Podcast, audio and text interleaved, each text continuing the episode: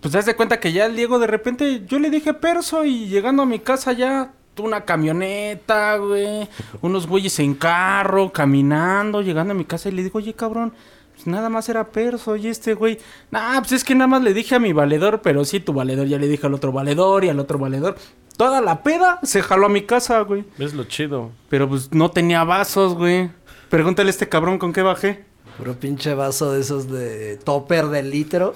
De los yogur, de las cremas, güey. Esos pues del cine. Los tu mamá grandotes. Te manda el recalentado, güey. Donde va el recalentado. Donde tu jefa guarda los frijoles en el vaso de helado en el congelador. Los frijoles, el guisado de la fiesta de acá del tío, güey. Tu whisky con sabor a chorizo, güey. A frijoles. Todavía tenían manchas de la grasa, güey. Y así, valiendo verga todo. Por 15 años, güey, te entiendo. Imagínate, güey, 3 meses de grabación y ya estoy así de... Híjole. Imagínate ustedes que no me han aguantado tanto tiempo, mi jefa con 30 años de vivir. Pues sí, güey, pero tu jefa no puede dejarse de tu jefa. Nosotros chingados seguimos contigo, güey. Sí, tu jefa es obligación, nosotros no. Les gusta el masoquismo. Listo. Pero bueno, ya eso ya lo grabé, güey. Ah, fíjate. Qué agradable. Qué agradable sujeto. Muy buenas tardes. Esto es Historia Mexicana X, el podcast dedicado a la grabación de la historia de México de una manera cagada. Y pues para la banda que no entiende mucho de letras, para la muchedumbre. ¿Cómo estás, Ruso? Súper bien, chingón, a toda madre. ¿Qué te pareció esta semana? De la verga. Tengo muchos pedos en la vida. Sí, es esto. Quiero morir. Eres mexicano y no hagas pedo. Aguanta la bronca. Guerrilla, hoy tenemos un invitado de guerra. ¿Cómo te llamas? Diego, hermano. Diego ¿Y tú del quién Valle. Eres o qué pedo? Ay, güey. Ah, no me conoces. No, sí te conozco, güey. Pero para que el público te conozca, no seas mamón, güey. Soy Diego del Valle. Me dedico. ¿Del Valle de dónde? Del Valle de dónde. De Cuautitlán, Texcoco. Del que sea, hermano. La verdad es que cuando agarro la peda, del Valle de cualquier lugar, güey. Tomando jugo del Valle con cualquier madre, ¿no? Sí, es correcto. Bacardi. Sí, qué bueno. Pues va a estar este día grabando un episodio con nosotros, el buen Diego y el Ruso. Así es. Ya se había tardado este güey en destapar su caguama. Todos los escuchas que tenemos en Estados Unidos dicen que parece que estamos en una peda. Y literal. Y la verdad es que sí. Literal, se está grabando mientras uno se embriaga, pero queda bien el programa. Queda chingón. Yo soy Gamaliel Molina. Este programa va a estar bien emocionante. ¿Pero por qué o qué? Porque lo que vamos a narrar hoy nos gusta a todos. Ah, no sé. ¿El alcohol? ¿Vas a hablar de alcohol? No, más todavía. El sexo. ¡Ah! Así que... este episodio es la sexualidad a través de la historia de México. Comenzamos. Perfecto.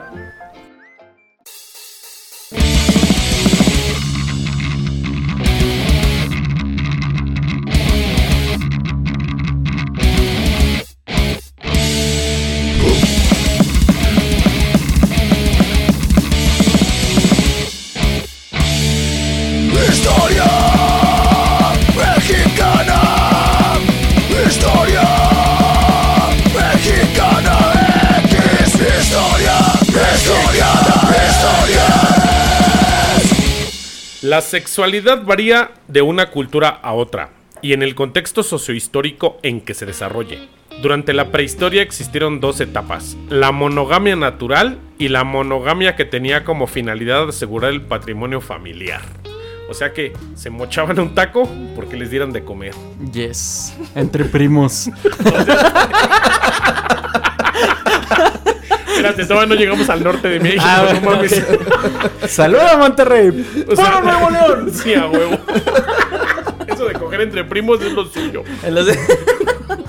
No, güey. Pero acabó el virreinato, ya. Por eso, güey. En la prehistoria se supone que la mujer sentía esa protección de pareja y pues no tenía con qué pagar más que con cuerpo. Todavía, ¿no? Y pagaba eso. OnlyFans. Sí, a huevo. La cámara se encarga de mantenerla hoy en día. A huevo. En el Antiguo Testamento se señalan las normas que regulaban la conducta sexual de la época. En el judaísmo el matrimonio tenía como finalidad la descendencia y la esposa hebrea tenía el privilegio de compartir los favores del esposo con otras personas secundarias. Estaba chingón. ¿Sí? ¿La esposa hebrea o ebria? Hebrea. Hoy en día todavía lo hacen también. A veces la esposa hebrea comparte los placeres con otros compadres. Sí, es hebrea y con ebria. El compadre, ¿no? O sea, más cerca. Hebrea y ebria. Sí, y así, compadre, se quedó bien dormido, ¿no? Yo compadre le tiro paro. Sí, ¿me ayudas, Cano? Un poquito caliente, no, compadre. Ni te tienes que enterar. Te quedaste dormido, ahorita arreglamos este pedo. Fíjate, tenían esa ventaja de compartir el privilegio, pero si sus esposas andaban de infieles, eran apedreadas. Ah, o sea... aquí a saber cómo... de un lado. O sea, el marido sí podía andar de cabrón, ajá, pero si la esposa se salía, apedreada. Chaca, colero. Pues era machismo misógino de hace muchos siglos, ¿no? Benditas religiones. En la cultura egipcia, el incesto estaba permitido. Ahí sí estaba de ¡puro Nuevo León! ¡Puro Nuevo León! Ahí sí cogían entre primos, güey, entre hermanos, hijas sí, con papás. Estaba culero el pedo. Y la circuncisión era algo que rifaba. Esto de andarte despellejando tú solo era lo de ellos, ¿no? Fíjate. Es que está bien estúpido esto, güey. Tenía un carácter ritual en la adolescencia, lo que es la circuncisión. En Grecia se toleraba la homosexualidad masculina entre adultos y adolescentes púberes dentro de un contexto educativo. Carnal, o sea, tu profe se andaba cogiendo. Es que Platón decía que por el ano se transmitía la sabiduría, ¿no? Exactamente, ese era el punto, güey, que creían que la sabiduría se compartía vía anal entre hombres. O sea, ni siquiera era con mujeres, güey, era entre hombres. Por eso era homosexual la educación. Sí, pero no mames, tampoco te chingabas a tu profe de matemáticas en la secundaria. El profe de filosofía, Carl Rocón Barbón. Por eso no terminé, güey. Porque ya no me gustó la clase. El profe me daba bien duro. Yo no entendía nada. No sabía ni de... ¿No quieres más sabiduría, Diego? ¿Ya te traía bien juido el profe? Le acabaste metiendo una demanda. ¿Qué me va a ayudar en las cuentas, mamá? ¿Esta que tiene que ver con la contabilidad? Y el profe así vino... Sí, hijo, tú ponte ese vestido de conejita. Es para la educación. En Atenas, las mujeres no podían andar solas. Privilegio exclusivo de las hetairas o prostitutas finas. Escort. Otro pedo. Un escort. En la Edad Media, la Iglesia refrenda el matrimonio monógamo y declara el instinto sexual como demoníaco. Nota. O sea, no se podía coger porque eras del diablo, ¿no? No mames. Bendito Satanás. Sí, sí. En 1530, la reforma protestante de Martín Lutero admite el primer divorcio solicitado por Enrique VII para separarse de Catalina y casarse con Ana Bolena. A finales del siglo XV aparecen en Europa las enfermedades de transmisión sexual. O sea, estaba ya la gonorrea chulo. La enfermedad de Vietnam. Perros esos güeyes. Y empezar, es que imagínate, los europeos, ya lo vimos en capítulos anteriores, no se bañaban, güey. Imagínate cómo traían esa madre. Y había caca por todos lados, ¿sabes? Imagínate. Caca en el pavimento, caca en el nepe. Sí, literal. Esto de la historia es una mierda. Esta historia está bien mierda. Sí, güey, la neta. Exactamente. Y fíjate, esas enfermedades fueron consideradas como un castigo celestial, ¿no? Dios nos castigó por cogelones, ¿no? Por dar por Detroit. Dice, durante los siglos XVIII y XIX, en la época victoriana, conductas sexuales como la masturbación eran consideradas inapropiadas. Entonces ya les di un contexto de lo que fue la sexualidad a través del tiempo en distintas culturas. Ajá. Pero este podcast, ¿de dónde es? Mexa. Entonces, vamos a dar el contexto de la sexualidad mexa en la cultura mexa, ¿no? Mexa. Un secreto que permaneció virtualmente oculto durante casi 500 años empieza a develarse apenas. Fíjense, un grupo de arqueólogos publicó una serie de ensayos sobre las costumbres sexuales de pueblos prehispánicos de México y Centroamérica. Esas prácticas escandalizaron a los españoles que llegaron a la región en el siglo XVI, y ese concepto de sexualidad de los pueblos originarios era muy distinto al de Europa, que tenían una visión moral religiosa sobre el tema, mientras que en las culturas mesoamericanas el sexo era un elemento de orden social. Explica Enrique Vela, el editor de una revista llamada Arqueología Mexicana, que reunió los ensayos, y él dijo: la sexualidad va más allá de lo reproductivo. Fue visto como una manera de asegurar la marcha del mundo, dijo en una conversación con la BBC de Londres. O sea, este güey, en pocas palabras, se puso a observar cómo se cogía en la antigüedad en México, ¿no? Chulo, ¿eh? Cómo se trenzaban entre todos, ¿no? Y desde allá llegaron los libros vaqueros. No, pero ese sería es el fundador del libro vaquero. No, es el libro mexa, ¿no? Es un libro más prehispánico. Fíjate, el libro vaquero, esos pinches... ¿Quién no se masturbó con esa madre, no? Cuando tenía 12 años. Yo no. Esta literatura, hermano. Yo agarraba los catálogos de Avon, lencería. Era para lo que alcanzaban esos tiempos, ¿no? Hoy en día los chavitos ya tienen acceso a YouPorn y RedTube y XXNX no y la chingada. Nosotros en ese entonces, ex hamster, no se te va a olvidar. Patrocinar. Sí, un vaquero con las hojas ya todas pegostiosas, todas pegostiosas, sí, pegadas. No, es pero pues era... es que antes, cuando empezaba el internet, nosotros era un pedo más cabrón porque nos tardábamos como media hora en bajar la imagen. Se ve una chichi, chinga su madre. Ahí, ¿no? ya le doy. Es como tu mamá no descolgaba el teléfono, güey, para que se te cortara el internet y mamaste, güey. Por eso tengo un fetiche con las sonrisas porque no llegaba más, güey. A qué los bonito. Pies, a los pies también, porque la imagen empezaba a cargar de abajo y ¡verga! Me iba a páginas que iban de cabello para abajo y llegaba al cuello y no tienes bonita sonrisa. Veías pies y chingue su madre, ¿no? Por eso se me hizo fetiche. Y por eso hay mucho güey que le gustan las patas. Sí, está muy cabrón. Y francamente sí fuimos una... Bueno, no ustedes, yo soy una generación un poco más grande que ustedes y a mí sí me tocó... Como 10 años más. No, no tanto, también no mames. Pero sí fuimos una generación que nos tocó más arcaico el pedo de la masturbación vía internet. Sí. Fíjense, vamos a iniciar con el proceso prehispánico de la sexualidad. Y había un proceso que se llamaba el rito de paso. Los ensayos publicados en la Arqueología Mexicana revelan que las relaciones homosexuales eran una práctica frecuente entre los mayas. O sea, los mayas sí eran mayatones. ¿Qué pasó, compadre? ¿Qué buenas joyas tienen la dentadura, compadre? A ver, bésame. Yo me los imagino tallándose uno al otro, pero eran mayas, ¿no? Eran compas. Fíjate, era un elemento más en la formación de los jóvenes. Explican los antropólogos Stephen Houston y Carl Taube en su ensayo La sexualidad entre los antiguos mayas. Las relaciones entre miembros del mismo sexo eran propias del tiempo de los ritos de paso, en los que un niño se convertía en hombre, explicaban. ¡Sala, güey! No, eso sí. Imagínate en cabrón, ese tiempo, güey, te vas a hacer hombrecito y te metían el dedo en el culo. No, eso sí está bien. Puta, pues qué hombrecito, ¿no? Hoy en día lo llaman, sexualidad flexible. No, está muy cabrón. ¿Se llamaba Carl Taube? No, Carl Houston. El otro güey se llamaba Stephen Houston y Carl Taube. Sí, a huevo, como Carl Taube de... Mira, qué cosas a la vida. Huevo, es que sí, son las correlaciones del universo que nos dan respuestas, güey. Carl Taube, Pornhub. A huevo. Fíjate cómo convertían en hombres a los niños. El culo. Se pasan de ver.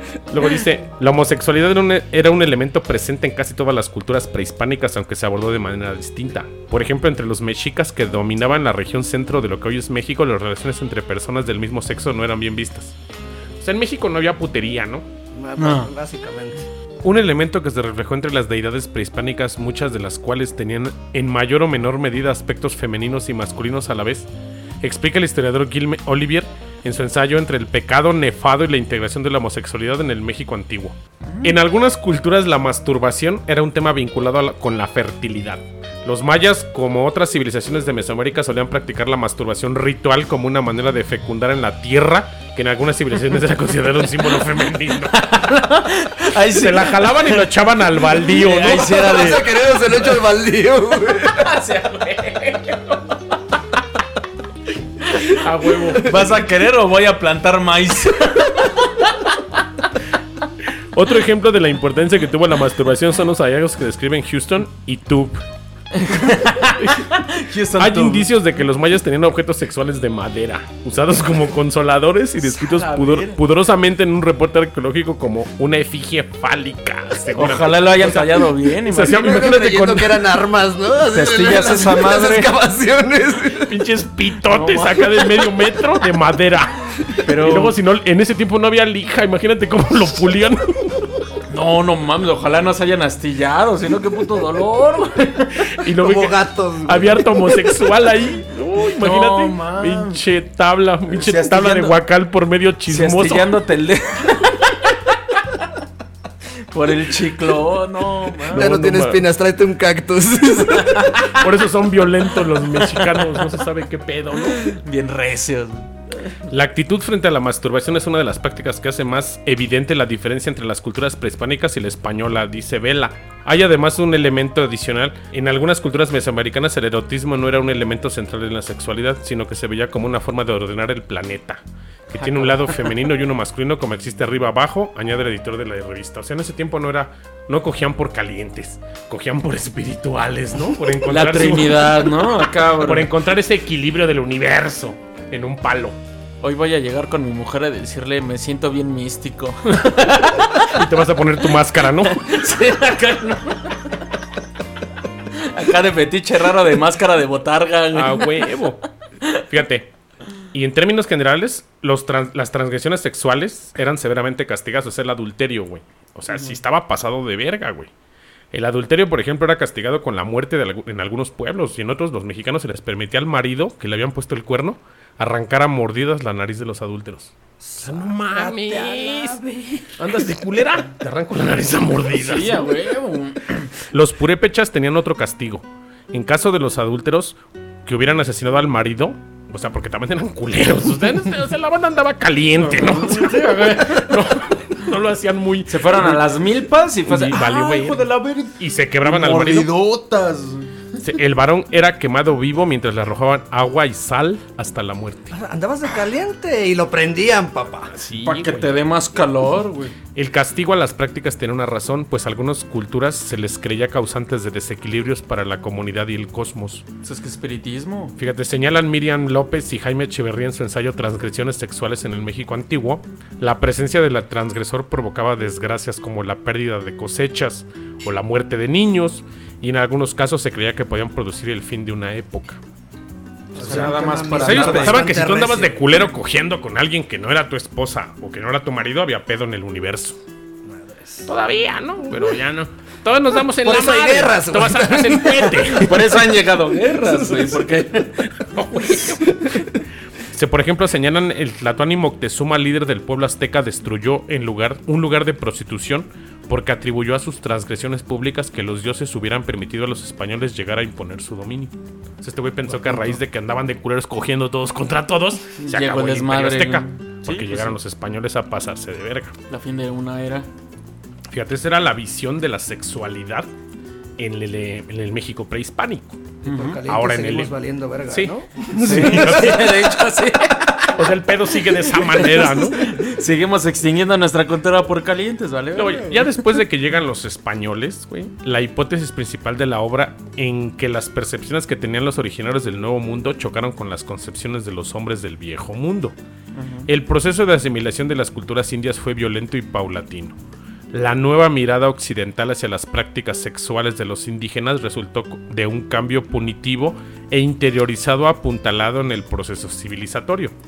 Los españoles, quienes no dudaron en afirmar que la presencia del diablo arraigada en los cuerpos de los salvajes apartados de la fe cristiana, los conquistadores veían que el Nuevo Mundo era un territorio de endemoniados y la mayoría de los sacerdotes católicos no podían juzgar de otra manera lo que ocurrió ante sus ojos. O sea, veían que aquí cogían duro y tenían ese...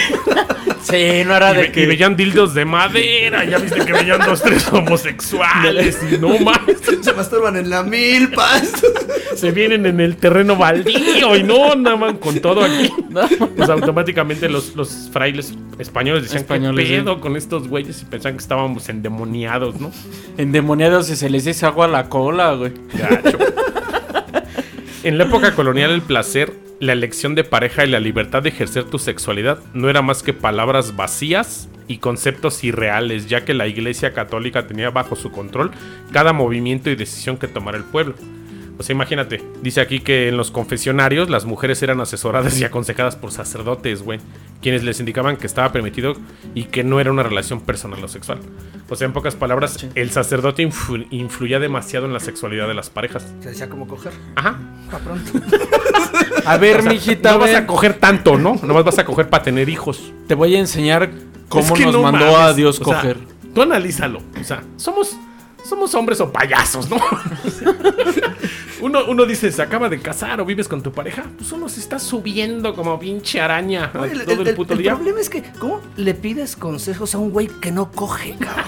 Se supone que no cogen, güey. El sacerdote. Ah, pero espérame. Ahí te va. El sacerdote así, cuéntame más. Chabela. A ver, ¿cómo le estabas haciendo acá jalándose el garrote, no? Ese güey en el confesionario. ¿Y qué te dice?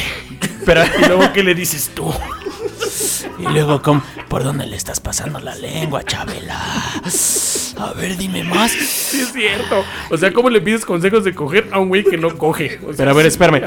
Lo que no sabemos es que si el padre no... A ver, hija, desnúdate. Te voy a enseñar cómo nos mandó a coger Dios.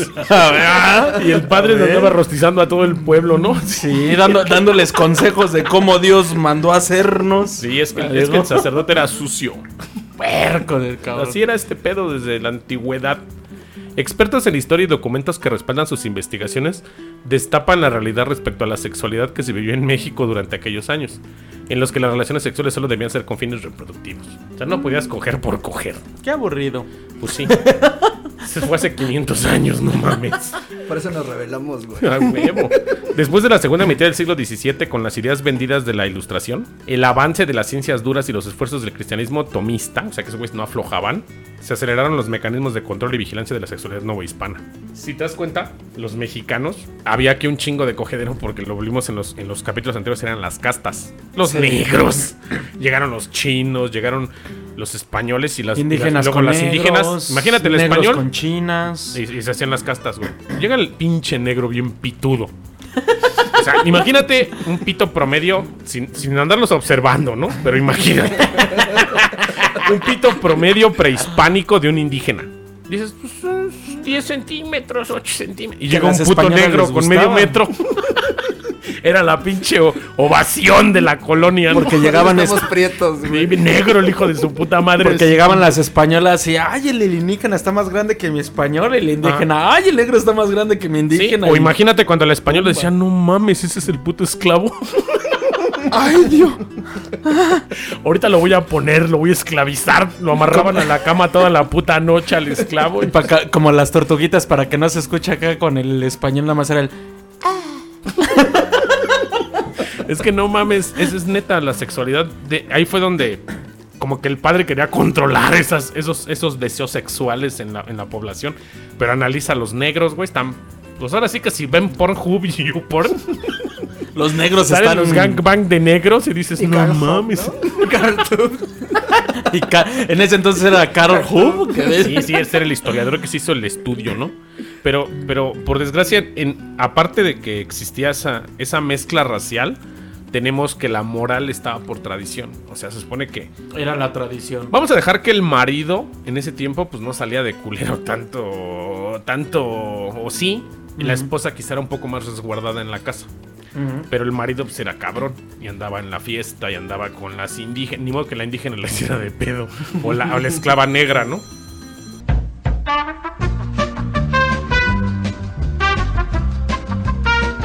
Ahora el siglo XIX y el siglo XX, güey. Pues ya estamos en épocas más modernas, ¿no? Ya más chulas. Fíjate, ya el estudio del sexo ya comenzó en una perspectiva más científica. Ya no nomás era coger por coger, sino era vamos a observar cómo cogen. Más cerca, güey. A ver, ellos cojan y yo los veo. Sí, ya me llegaría el científico a ver. Compañeros, yo los solicité para un estudio más científico. Cojan y yo me la jalo. ¿Les molesta si prendo mi cámara? Sí, a huevo, sí, el siglo XIX con la cámara esa que tapabas con un trapo tu cabeza. Y girándole así, tú dale. Y el güey dice, ustedes dense. Pero no había meramente... Zoom en esos tiempos, pinche cámara bien culera, ¿no? Meramente científico, güey. Así. Esto es un estudio, hijos, ustedes no hagan pedo.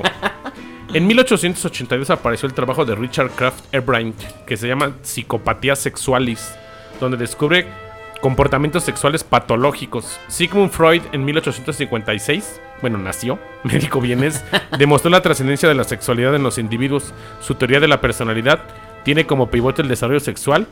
Introdujo el término de líbido como la energía de la que emanan todas las actividades de los hombres. Por la misma época de Freud, el médico inglés Havelock Ellis publicó su obra La psicología del sexo. Él describe que el deseo sexual es igual para los hombres y mujeres y refuta que la masturbación ocasionada insania, o sea que te fueras a quedar loco de jalártela.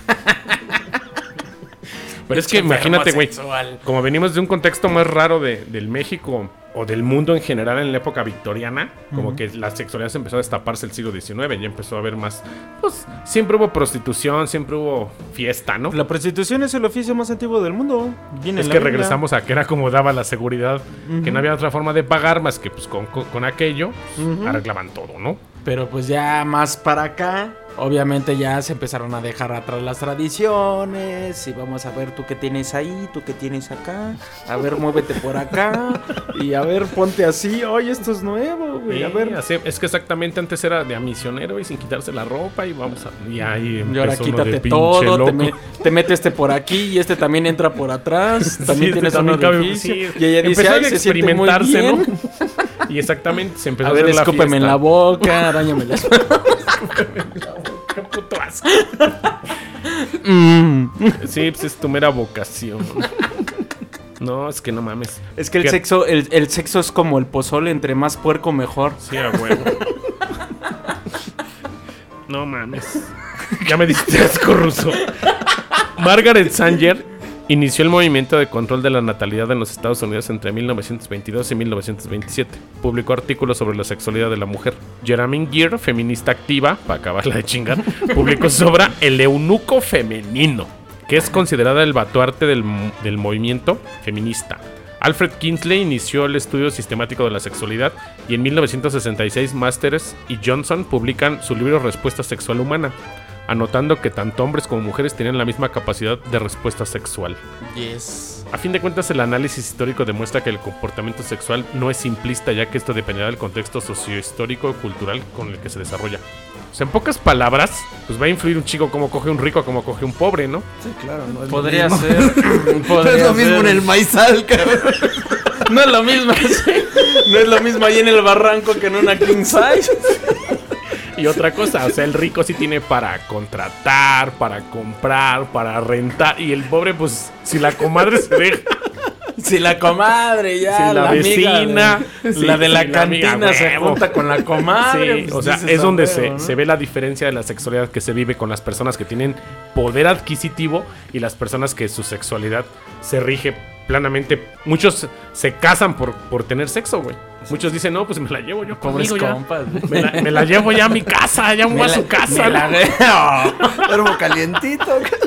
Yo voy a dormir calientito, ¿no? Bien caliente. Con y ese es un pedo que hace que literalmente la sexualidad a veces a eso se nos conlleva.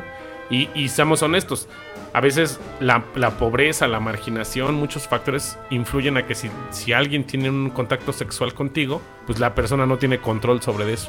O sea, sexualmente su líbido funciona diferente a una persona que no tiene acceso al sexo al momento que lo quiera, que cuando tiene una respuesta de la vecina, de la señora de las tortillas, que le hace insinuaciones. Pues uno dice, va, ¿no? Sí, sí le saco el tiro. Ya. Pero si eres una persona de un contexto social diferente o tienes una economía más sólida, pues vas mejor por no Angelina igual, Jolie, ¿no? No. Para lo que te alcanza para pronto, sí, ¿no? Sí, vas sin pedos, ¿no? Pero otra cosa de las que mencionabas, esa liberación feminista también tiene mucho que ver porque antes nada más era hombre el que declaraba ahí todo ese aspecto. Y a veces no le daba más la imaginación porque... Ahí te voy a decir por qué. Porque a veces la mujer es la que te dice... Pégame aquí, muérdeme allá, ya te mojé más, ya te escupí, jálame ya te lo... Leñas, sí, regálame. Hasta te espantas, ¿no? Sí, sí, cabrón. Pégame, le pegas una nalgada. No, suéltame un putazo. No, ay, güey, aguántame. Estamos cogiendo, estamos agarrando putazos. Sí, pero la neta cabrón. Sí. O sea, pero es que esa liberación, esas mismas mujeres que te dicen pégame son las que se ponen palejas de verde. Y la van a hacer de pedo al zócalo. Pinches sí, machistas. Pintan monumentos. Pero en la cama, amárrame, perro. Amárrame, dime puta. Chicas, dime puta y cuélgame de patas. Soy tu perra. Y allá afuera, yo no soy su puta. Exactamente. O sea, pues esa liberación es que sí. Sexual es la realidad. La que sufrimos todos como mexicanos. Ese maltrato de las mujeres en la cama que nosotros tenemos que aguantar. Yo quiero hacer el amor y termino cogiendo. Yo quiero hacer el amor y me acaba madreando siempre. Se me escupe mi cara. Me escupe la cara y... Ah. Pues es que sí es la sexualidad, por desgracia. Es una conexión, es una comunicación que tenemos trunca, cabrón. Porque nuestros valores no lo evitan, ¿no? ¿O tú qué opinas, Diego? ¿O tú qué piensas, Diego? No, yo no estoy escuchando tus vulgaridades y porquerías, hermano. Yo cojo bonito en mi casa, güey. Soy todo un conservador, dice. Soy un victoriano del siglo XIX. Haces bien, la verdad. Yo hago el amor. Yo es fecundo para reproducción. A huevo, es que él es un fiel católico. Tú no sabes qué pedo con eso. Él sí le hizo caso al padre en sus confesiones. No lo conociera el cabrón, somos hijos del diablo. Buen punto. Mira, los demás no me conocen. Exactamente. Por eso ustedes se conocen porque las prácticas con los mayas, ustedes las con esos looks que traes ruso como de maya. Yo siento que tienes tu dildo de madera. Yo porque me besaba al Diego, acá de compas nada más en las pedas. Beso de tres ya borrachos, ¿no? Es parte de conocer nuestra sexualidad, Carlos. Pero claro. Decía, güey, no, pero un hilo de madera entre los dos de doble cabeza, ¿no? Pero no. Los dos en cuatro y de espalda. A huevo, así, tallándose. Pero no eran besos de tres acá con otro cabrón otra vez. No, era el Diego y yo y una caguama, güey. Esos besos de tres son más potentes. Fíjate. Ay, güey. Es que es un tema bien controversial porque muchos podcastescuchas van a decir qué pedo con este programa. Pero es la verdad, güey. Por desgracia, el sexo no es igual en Norteamérica que en México. No, de repente acá agarras la peda y le dices, compadre, pues no llega la comadre así, a la casa. Hay muchos casos de acá. Ya bien como el ruso y yo acabamos beso y beso, dice el Diego. Compadre, yo lo quiero un chingo, compadre. Yo también. Béseme, no sea puto. Órale, güey. ¿Qué le da miedo, compadre? Muérdame la espalda, compadre. Y ya dándose bien recio, le das un beso en la espalda y le dices, ay, no, compadre, no sea puto. ¿Cómo que me da un beso en la espalda? Nada más métamele ya, no mames. Nada de cariño. Es sin cariño, es de copas, compadre. Pero pues, como dices, al final no es lo mismo la cogedera en Francia o en Italia, que la verdad es tan liberal que sin pedos yo tengo mi pareja y mi pareja me dice, oye, mi amiga quiere hacer un trío, pues cálate. Que acá le digo a mi vieja, vamos a hacer un trío, me rompe la madre, güey. Es que el pequeño detalle es que la sexualidad mexicana es más conservadora. A pesar de que ya escuchamos cómo era el pedo prehispánico y el pedo colonial, en México la sexualidad es más conservadora. Uh-huh. Estamos de acuerdo que en este país aún tenemos como que pues a la antigüedad, ¿no? Entre comillas ya escuchamos estas entre comillas, desconectes. Pero de hecho, al final somos machos, somos protectores, somos territoriales. O sea, eso no va a cambiar, güey. Hasta invitarle un trío, güey. ¿A poco es tan sencillo? Te dice, te voy a traer un negro de 2 metros, güey. Vamos a darnos un trío. Ida y vuelta. Es que a mí me da miedo que me vaya a querer dar a mí el negro. No, pues por eso, güey. Me voy a gustar de eso. De eso se trata, güey. Que tú también te chingas al negro. No. Imagínate como puta pinche coca de 3 litros y que digas, ¿qué onda? Acá la coca familiar, güey. No, hermano, nada más quiero uno. No hay una gota de pan Bimbo, esos son los condones. Y tú así, no mames, este güey se me va a dejar charro. Te va a armar como los zapatos. Así de yo calzo del 9, pero ese güey como del 25, no seas cabrón. Sí, güey, pero es que ese es el problema. Creo que en este país no es confusión, ¿no? Es como que observar la sexualidad de pareja es diferente a la sexualidad con amor, güey. Con datos así como no es lo mismo el sexo que tienes con tus amigas, que tienes así como de, oh, sale un brinquito, a que tengas sexo con amor. O sea, y creo que esa sexualidad en América Latina, que es un país aún o una región del mundo muy religiosa, entre comillas, con un poco de valores más tranquilos, a pesar de que se ve que la samba en Brasil está con todo. Pero a fin de cuentas es un país católico. No es lo mismo la liberación sexual que tienen en Europa que tenemos acá, ¿no? Digo, mira, al final de cuentas debe, como cabrón, también hay que saber diferenciar. Yo siempre he dicho que hay 3 tipos de sexo: el sexo con amor, el sexo ocasional y el sexo pasional. Y el sexo con tu compadre, dice. Ese ya es el cuarto. El sexo con el Diego, dice. Pero ese no lo quiero decir, caramba, no me quemes. No, pero, o sea, obviamente, como dices, el sexo con amor es con tu pareja, ya más romanticón, con la comunicación, algo pasional. Amor. El sexo pasional llega a ser, no es tu pareja, pero es alguien que desde cuando se tiene. Pero mi compadre se le nota el bulto, dice, en su pantalón. Dice, ay, compadres, le quedan bien chingón esas botas, pero ese pantalón se le ve más delicioso, digo bien. Dice, abajo de ese billota se le ve un bultote, compadre. Ese villano se la pone para sostener el pantalón, sino para que no se le levante la serpiente, cabrón. ¿De qué son sus botas, compadre? De pitón, compadre. Es que sí, güey. Creo que, y fíjate, creo que muchos lo saben, ¿no? Científicamente yo no lo he probado de bulto, o sea que nomás hablo de ciencia, no hablo de prueba. Ajá. Que la sexualidad del punto G del hombre es en el ano.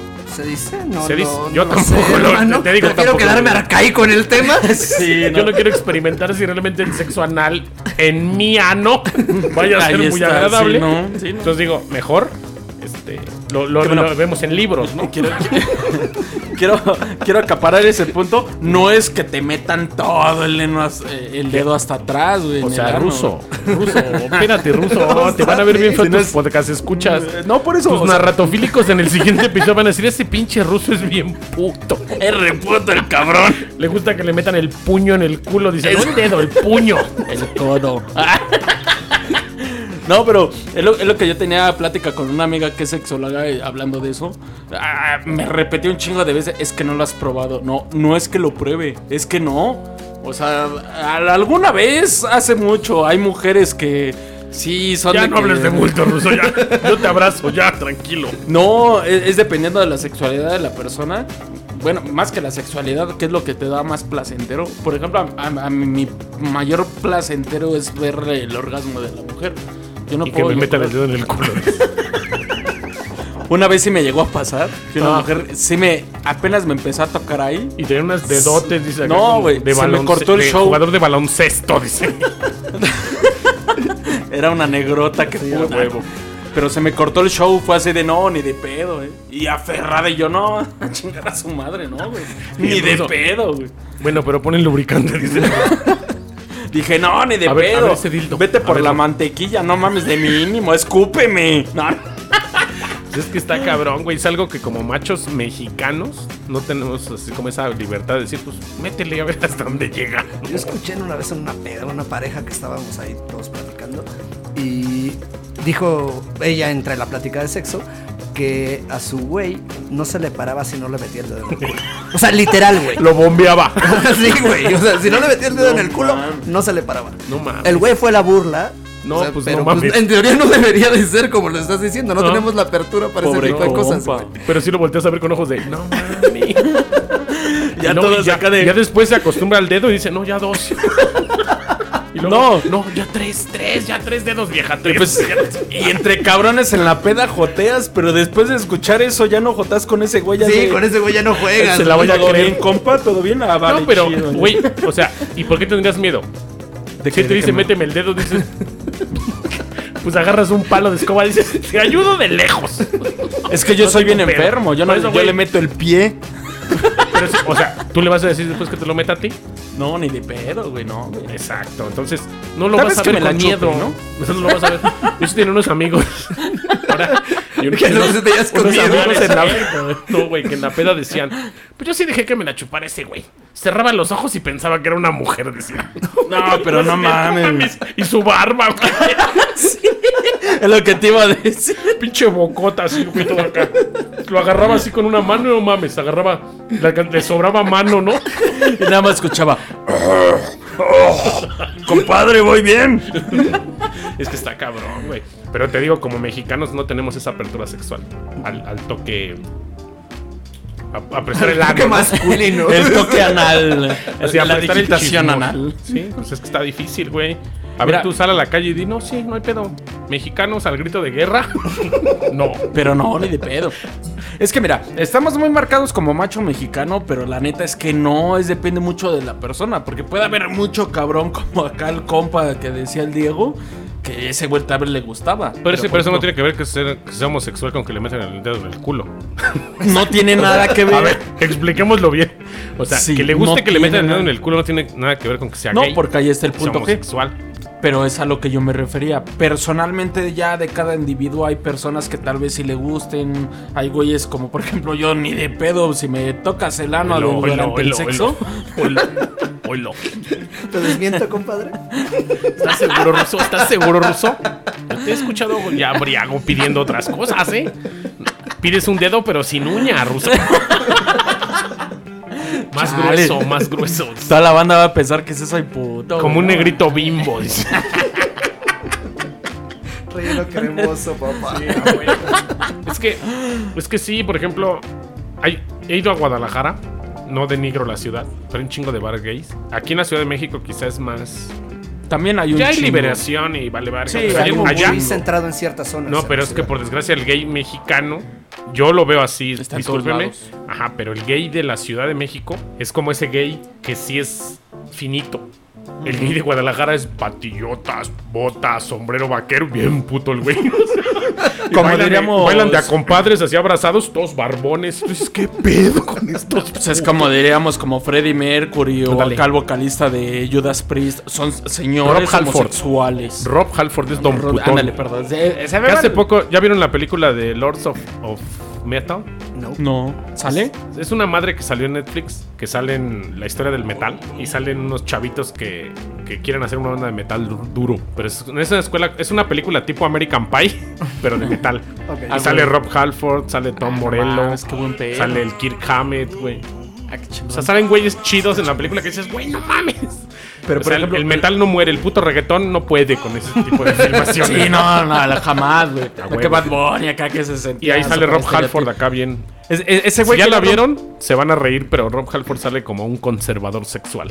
No joder. Sí. Y ese güey es el señor homosexual que le puso moda al heavy metal con el cuero, con todos los instrumentos de... Porque él hay un documental, ahorita no me acuerdo, no me pregunten, ando pedo. Pero hay un documental en el que salió en VH1 de The Age of the Rock. Hay un capítulo que es meramente metal, que él explica cómo él decía, es que yo veo acá las bandas de metal, cómo se suben, y yo decía, ¿cómo voy a subir? Se fue a una sex shop allá a Soho, en Inglaterra, compró acá puro sadomasoquismo y así se subió. Y todas las bandas de metal, eso está chingón, sin saber de dónde salió. Esos pantalones que enseñan el culo. Se ve rudo. Sí, literal, no, sí, esos literal. De cuero que se te ven las nalgas con tanga. Acá subiéndose a la Harley y parando las nalgas. A huevo. Y su dildo con clavos. A huevo. Estoperoles. Esto sí es hard. A huevo. Así es Rob Halford de puto, pero es buen metalero. Pero es como dices, que ya regresando al tema, señor homosexual, allá en el norte también hay señores homosexuales. Es como lo decíamos hace un momento, ¿no? O sea, una cosa es gay es Polanco, puto es Coacalco. El presupuesto y la zona geográfica es la que nos marca el... Es puto es gay. Sí. Si es niño Santa Fe, niño Interlomas. Te vas a Santa Fe, bien vestido y todo. Es gay, mira ese chavito es gay. Es refinado. Y tú ves aquí un güey acá medio... es pinche puto. El cabrón. En zona pobre es pichango puto. Pero ya dejando a un lado todo lo gay... Como ya regresando al tema, la sexualidad en sí, a final de cuentas, como dices, no está tan abierto como para que tu mujer... Aquí en México no es lo mismo. En otros países tu mujer sí te llega y te dice, oye, vamos a hacer un trío. O sí hay hombres que sí lo aceptan de... En Estados Unidos se da un chingo. Aquí en México también, pero no es tanto. Está más oculto, o sea, como decimos. Igual es como en el metro. ¿Nunca has ido al metro? Esa historia la cuento y... Güey, vele la cara, güey. Seguro en eso se mueve, güey. No... Si lo conoce bien. Todas las líneas. Y llevo 1 año y medio sin tocar el metro. De Barranca del Muerto al Rosario. Hay una línea. No mames. La crota. Llegas al Rosario y te subes al metro. Ya vas. Luego transbordas a la de Barranca del Muerto para Polanco. Hasta atrás del vagón hay un pedo de hombres, güey, que se ponen una pinche una pulserita roja.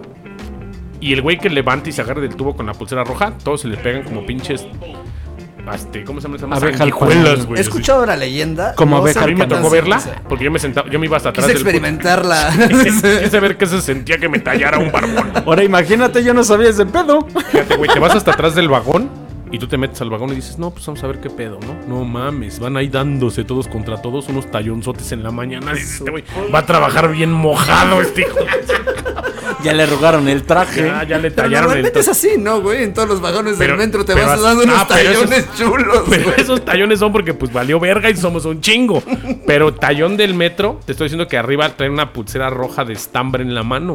Y cuando se agarran del tubo, los demás dicen, es señal de que quiere que se la talle. Cabrón. No mames, 10 cabrones encima de uno. Tú dices, ay, joder, no mames.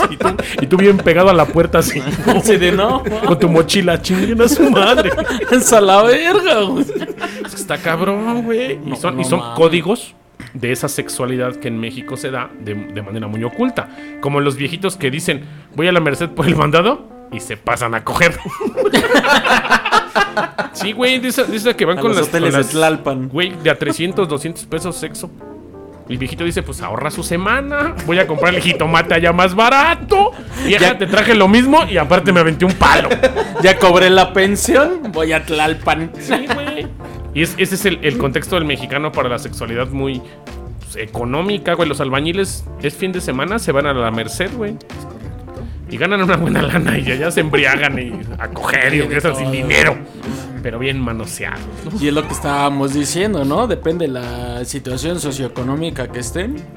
Ellos gastan también por... Sí. Es una equidad. Pero regresamos no al lo mismo. A lo mejor para la mujer super operada, super buena. Pero pues te alcanza para la que le echa ganas, ¿no? Exacto. Es más, que luego ya ni sabes si es hombre o mujer, güey. Hoy en día eso es lo más cabrón.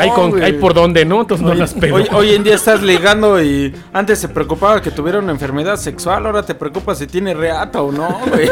Que no tenga huevos. No mames, imagínate. Es una mujer con huevos. Acá me acordé de la canción de Asesino, güey, del de puta compito, güey, no mames. Es que así es México, pero uno anda ahí de, no, sí, yo voy, yo vengo. A fin de cuentas, este país, creo que con todo su vaivén y todo lo que ya estuvimos hablando en esta 40 minutos de pendejadas, sí, nos venimos a dar cuenta al final que México, güey, no deja de sorprenderme en todos los aspectos. Hasta la sexualidad de la manera más precaria, güey. México siempre nos sorprende. ¿O no, mi Ruso? Vamos a seguir hablando de la sexualidad de México. Hay de todo, absolutamente de todo. Aquí ya también se puso en moda esa mamada de la sexualidad flexible, la heterosexualidad pausada, LGTBTRWXZ, LTPA. Hay de todo, güey, que dices, bueno, va, güey. ¿Hay tantos géneros? No mames, nada hay güeyes que se sienten gato, hijo de... México es... O sea, hay hombre, mujer y 33 tipos de putos, güey. Sí. Literal, güey. Hay putos de todos, sí, güey. Hombre, mujer y 33 putos, así, 33 tipos y no sería como características de putos, ¿no? El puto que se viste de mujer, el puto que se viste de hombre, el puto que le gusta por atrás, el puto que le gusta por la boca. El que no coge. Todo, el que no coge. Hay putos el que coge, no, que coge entre puto y si viene de puto no me gusta, pero si viene de mujer y es puto sí me gusta. Hay de todo. Carnal, la sexualidad de México es mole, es de todos los chiles y como se puedan dar, güey. Topé a un brother de uno de mis hermanos que de repente dijo, bueno, me quiero convertir en mujer, soy una mujer atrapada en un cuerpo de hombre, se operó todo la fregada para andar con mujeres. Se lo coge tu carnal. Se volvió lesbiana, güey. No mames. En verdad, güey, se hizo mujer y seguía andando con mujeres, güey. Y coge más que siendo hombre, ¿no? Es correcto, hermano. Sí, pues es ya que no está también, tan reprimido, o sea, bueno, ¿no? Ya hablamos mucho de hombres. Nada más se hubiera hecho una rinoplastía y ya no tenía tanto pelo, ¿no? Ya hablamos mucho de hombres, ahora vamos a hablar de mujeres. Se hubiera arreglado su nariz, mira. Se hubiera ahorrado la lana de la operación, invitaba a cualquier mujer a un restaurancito, al cine, iba a coger también. Pero, güey, ahí te va el otro lado de la moneda. O sea, también las mujeres son más... su sexualidad está muchísimo más abierta que el hombre y en ese aspecto, güey, ¿cuántas amigas no tengo que en las pedas ya está besando con su mejor amiga, ya le metió el dedo a la de la barra de al lado, ya... están buenas tus pedas, mi Ruto. Yo nomás voy y me siento a jugar dominó con la banda. Y tú me sales con esas cosas. No, pues en el bar de mi carnal acá del Isaac, ahí en el Rock, las mujeres luego acá se están haciendo orgías adentro del baño. Ah, cabrón, ¿por qué jamás me enteré, güey? Pues porque no entras al baño contigo ahí todo el tiempo, güey. Pero porque no entras al baño de mujeres, güey. Ahora entiendes al ruso con vestido. Todo tiene sentido, cabrón. No es porque sea puto, bailando la historia. No es porque sea puto, sino el maestro de matemáticas le enseñó algo, cabrón. Llevar el vestido, eso es lo correcto, güey. Lo dejó con el trauma. Ahora ve el maestro de matemáticas y cómo me dejó a ruso. Todas las veces que he ido con mi novia al Rock, siempre sale del baño y me dice, es que ya me chulearon, es que ya me querían besar, es que ya me estaban abrazando, es que chale, yo... Chale, ese baño está potente. Ya le hiciste un comercial al Rock. El Rock te va a decir, no mames, túmbame ese capítulo que ya me llegó un operati. Se trata de blancas. No se cobra, todo es por amor al arte. Todas ellas. Son mujeres que llegan bien normal, bien vestidas, bien portadas y todo. Empieza la peda, se ponen hasta el culo y de repente hasta los novios de las viejas. Y mi vieja ya se tardó como media hora en el baño. No, es que hay fila, ¿cuál fila, güey? Están allá adentro ya con la tijera y todo el pedo, güey. Son fans de Barrilito. Las tijeras Barrilito. Las tijeras Barrilito. Pues ahora sí que... ¿Qué te parece este episodio, mi ruso? Bien chingón, güey, viene a toda madre. Es un episodio bien pendejo, pero pues hacía falta, ¿no? Pero, güey, al final cuentas es parte de la historia de México, la sexualidad. ¿Tú cómo ves, mi Diego, este programa? Está poca madre, hermano. Gracias por invitarme un rato. Sí, la estamos cagando. Es que el Tabo no vino, porque pues el Tabo anda de vago, ¿no? Es que pinche Tabo, como el Pípila, güey. De repente acá se fue a dar un mensaje hasta Sayulita, güey. Sí, anda dando el rol, va para Mazatlán. Pensé que por la piedra, viejo. También, no lo quería decir, pero sí, pues es como Gamora. Es como la Gamora, su papá la cambió por la piedra.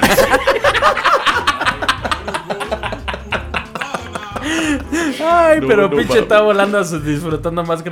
Era así de, güey, vamos a grabar y le valió verga y se fue hasta San Juan de la Verga, güey. Y va para Mazatlán a cultivar camarón. De lo que hablábamos hace un momento. Hablando de sexualidad, el Tabito fue por a rostizarse más. A ponerse más negro con el sol. Dice, a ver si me pongo más negro y me crece más la reata, ¿no? No, nada más que se hinche, porque de fuera no creo. Ahorita que está como buba, fue por camarones. Caldo de camarón, como caldo ensalada de camarón, es que emparedado de camarón. Es que fue a Mazatlán el Tabo. Un saludo a todos los podcasts escuchas.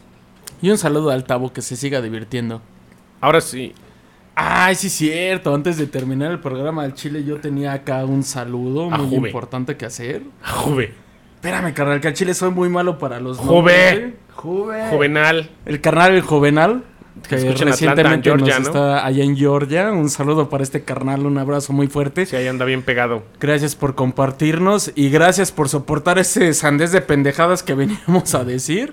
Pero pues es una chulada, ¿no? Qué bueno, me da gusto que este programa cada día vaya teniendo más escuchas por todo el mundo. Neta, me sonera cagado que no nomás me escuchan en mi pueblo, sino nos escuchan en varios lados. Sí, a huevo. Aquí lo importante es que algo van a aprender de estas pendejadas. Algo vas a no dejarse meter el dedo en el culo, por ejemplo.